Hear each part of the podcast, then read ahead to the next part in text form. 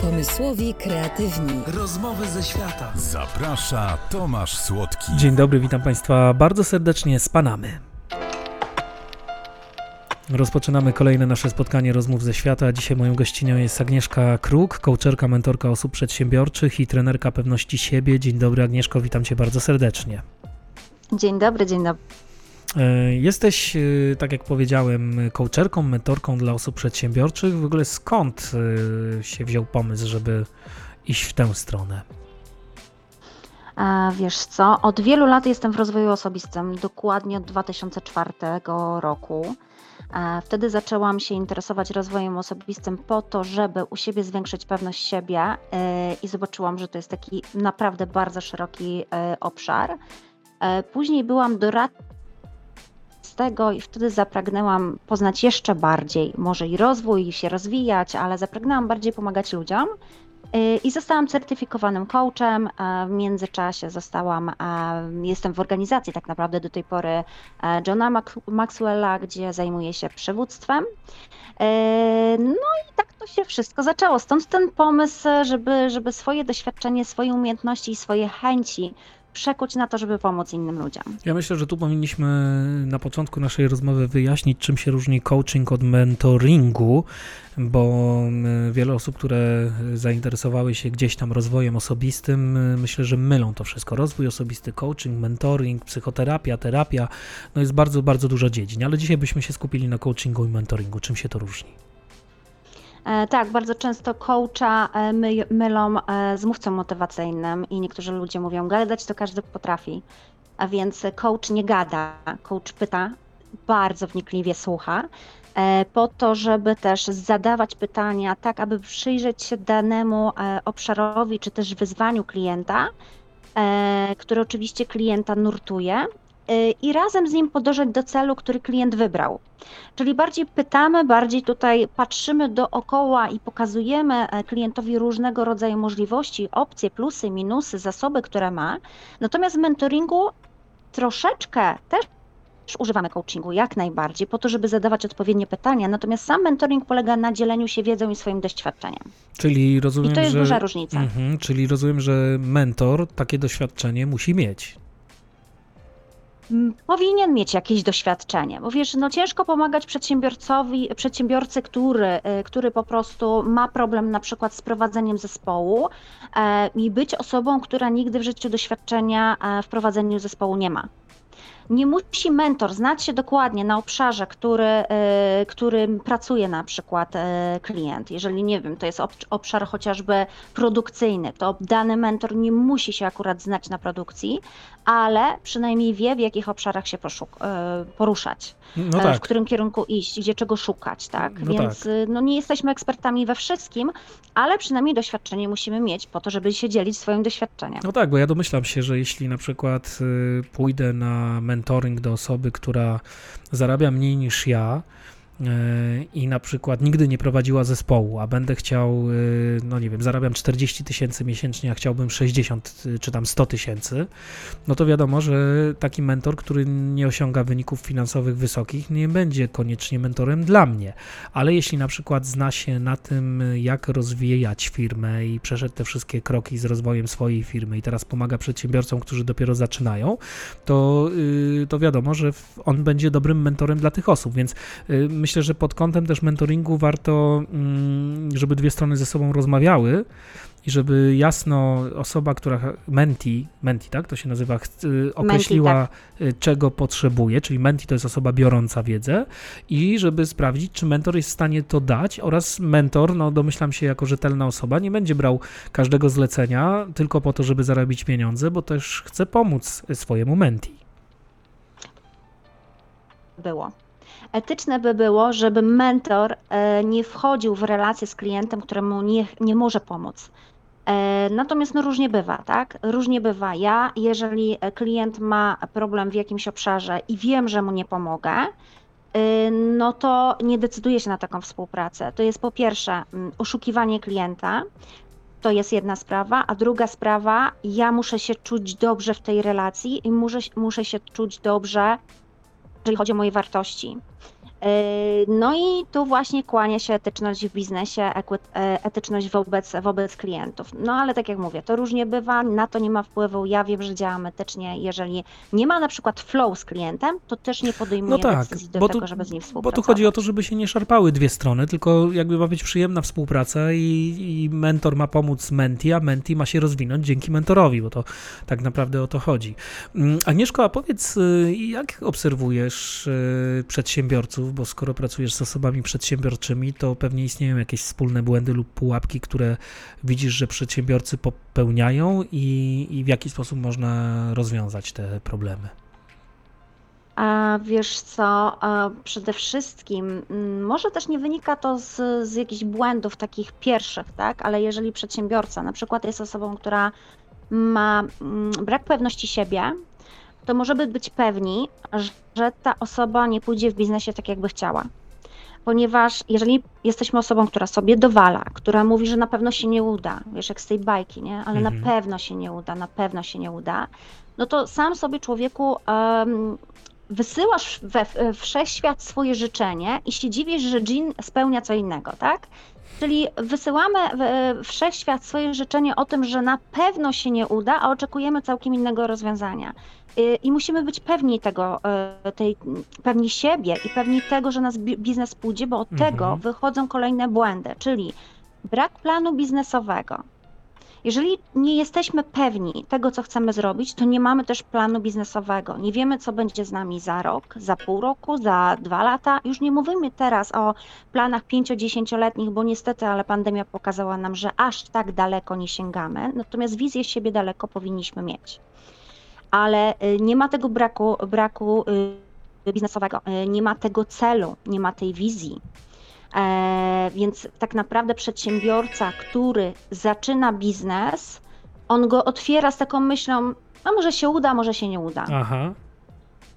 No i niestety, no nie uda się, bo jeżeli ty nie masz pewności siebie, że to się uda, nie masz tego planu, że się uda, to na pewno się nie uda. Mogę tak od razu powiedzieć. Czyli co, że tak? wiara, wiara czyni cuda, ale no ja myślę, że to też nie... Kiedyś miałem taką bardzo ciekawą rozmowę w moich podcastach, że mm, ja właśnie mówiłem o tym do mojego rozmówcy, że wiesz, yy, no jak myślimy pozytywnie, to zupełnie inaczej się nastawiamy, ale on do mnie mówi tak, no ale jak ci się będzie chciało kupę i będziesz myślał Mhm. pozytywnie, że nie zrobisz tej kupy, bo, bo myślał pozytywnie, to po dwóch dniach no, fizjologia zrobi swoje i no, w końcu zrobisz tę kupę. E, Ja sobie wtedy tak pomyślałem, że no, poza tym właśnie pozytywnym myśleniem, jak śpiewa zespół Jaffa Namuel, wystarczy odrobina nadziei, pozytywne myślenie wszystko odmieni. Bardzo ważne jest też działanie i myślę, że do tego zachęcasz w swoich mentoringach. No tak, no bo wiesz, pozytywne myślenie. Równie dobrze mogę leżeć przed e, telewizorem z puszką piwa i hamburgerem i myśleć, jaki to ja będę miała zajebisty biznes, a jednocześnie nie ruszyć nawet tyłka. Więc chodzi o to, tak, o pewność siebie, to po pierwsze o plan, o pozytywne myślenie, o wizualizację, natomiast również o działanie. No bez tego działania nic się nie, nie wiesz, nie odbędzie.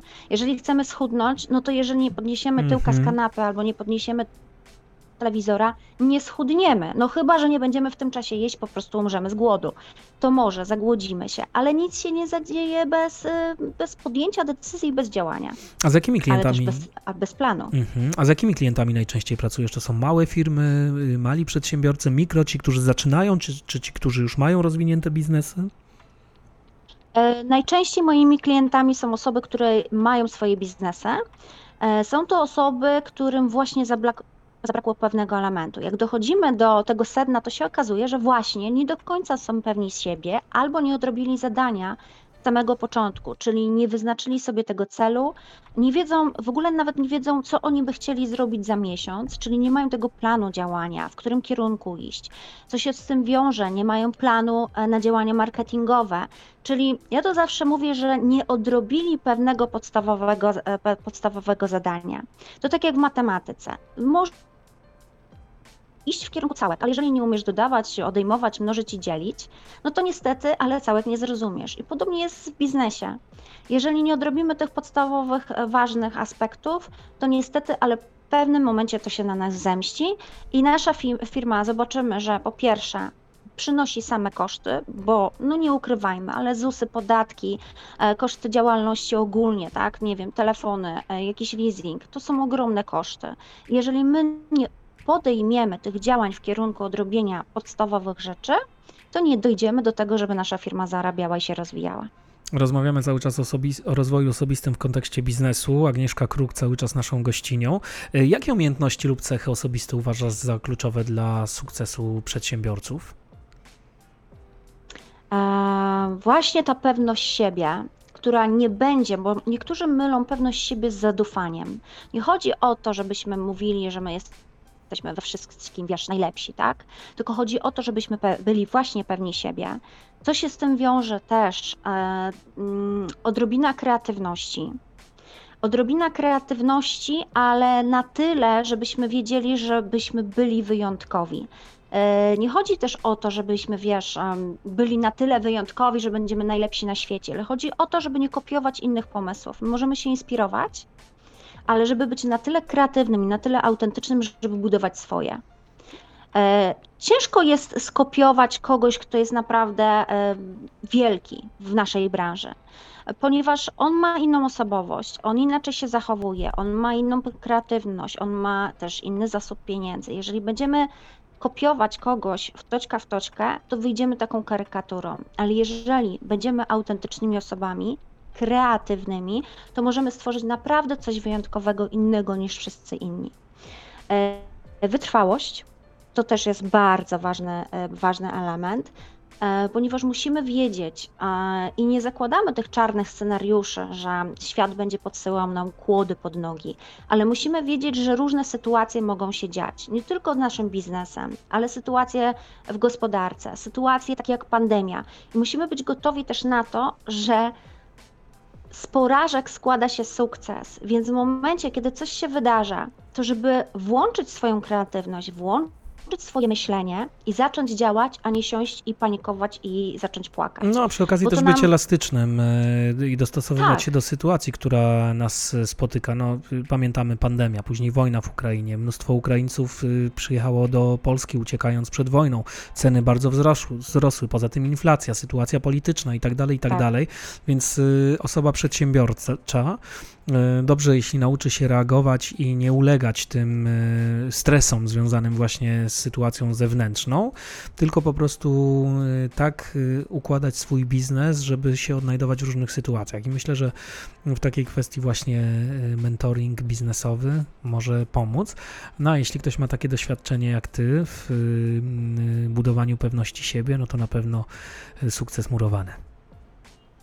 Tak, no właśnie pandemia, e, to co mówiłeś. Zobacz, ile osób tak naprawdę w ciągu krótkiej chwili zmieniło swoje biznesy stacjonarne, zaczęło włączać kreatywność i zaczęli myśleć do tego, co by tu zrobić, żeby zaistnieć online. Tak. Bo ci, co istnieli, no to mieli prostszą sprawę, ale ci, co. y, I to było ogrom ludzi, po prostu zaczęli całkowicie inaczej Tak, prowadzić bo- swoje. no, no ja pamiętam, ile, marketing. ile stresu było y, wśród tych osób, które nie były w ogóle w internecie obecne i one nagle, nagle otworzyły oczy i mówią, rany, dlaczego ja w ogóle nic y, do tej pory w internecie nie robiłam, nie robiłem, ale to przestawienie, mam Mhm. wrażenie też w takiej kwestii społecznej, całego naszego kraju czy świata, to było jak pstryknięcie. Po prostu wszyscy się musieli nagle nauczyć i myślę, że zrobiliśmy też wszyscy dzięki temu skok cywilizacyjny.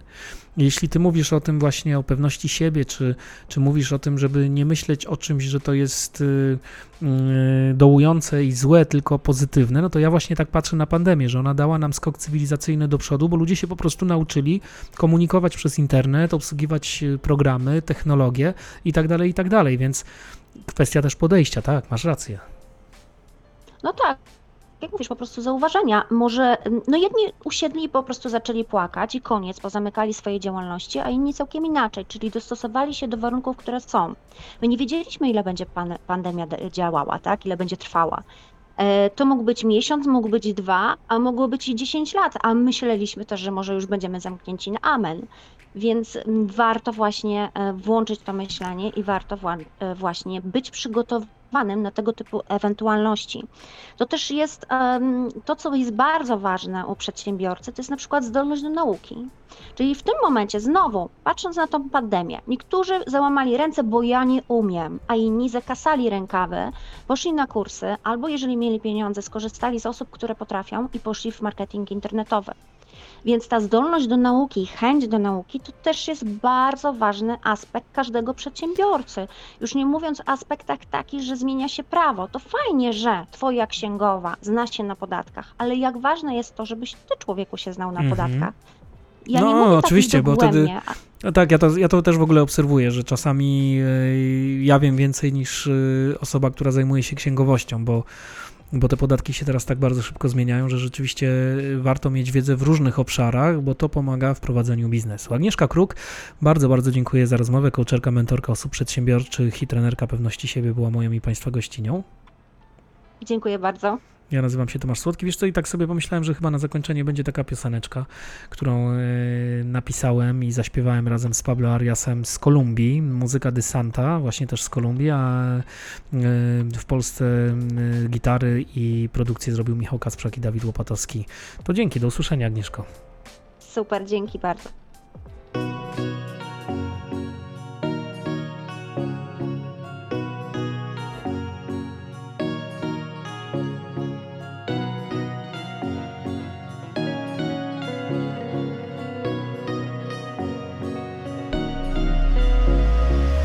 Drogę trzeba przejść, żeby spotkać swój czas. Swój czas, najwłaściwszy swój czas. I żeby zrobić to, na co ma się ochotę. Bez narzekania, ciągłego grania dla stada. I jeszcze jedno pytanie, ile to kroków? I kto ustala długość drogi do przejścia? Jaka jest cena w nią wejścia? Ile czasu potrzeba na zmianę podejścia? Życie jest jak bajka, życie Daje nam farta, to co widzimy, to co słyszymy. To co robimy i to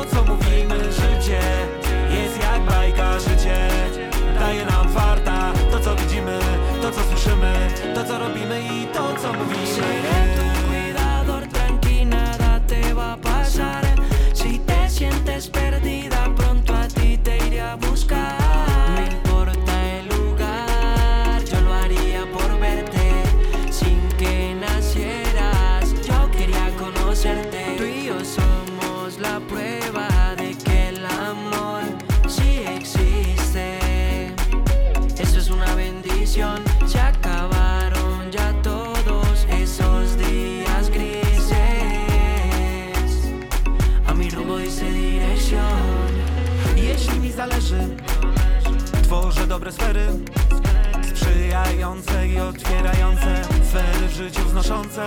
To takie proste i łatwe. Historia pisze nie zawsze własne. Scenariusze Czy to katusze, wszystko zależy od głowy. Hoy canto esa canción con mucha emoción.